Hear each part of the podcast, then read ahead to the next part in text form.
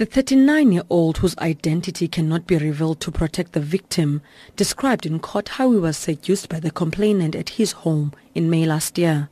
He also said the complainant was well built and did not tell him her age, which is why he was unaware that she is underage. He alleges that the complainant went to his home while he was watching movies on his laptop and inquired if he had any pornographic material.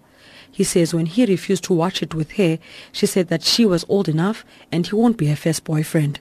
The accused says this is when he started the affair. He told the court that he has seven children between the ages of 13 and 2 that he supports and being in custody could result in him losing his job.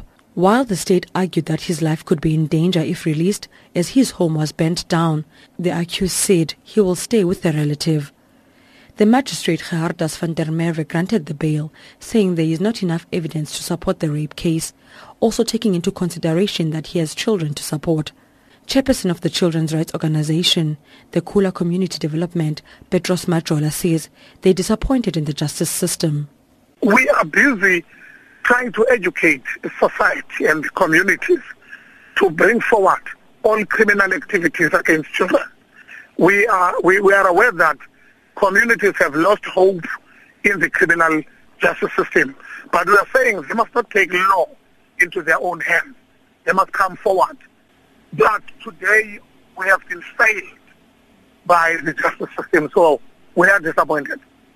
The accused bail conditions are that he must report to a Motherwell police station three times a week and will be under house arrest on weekends.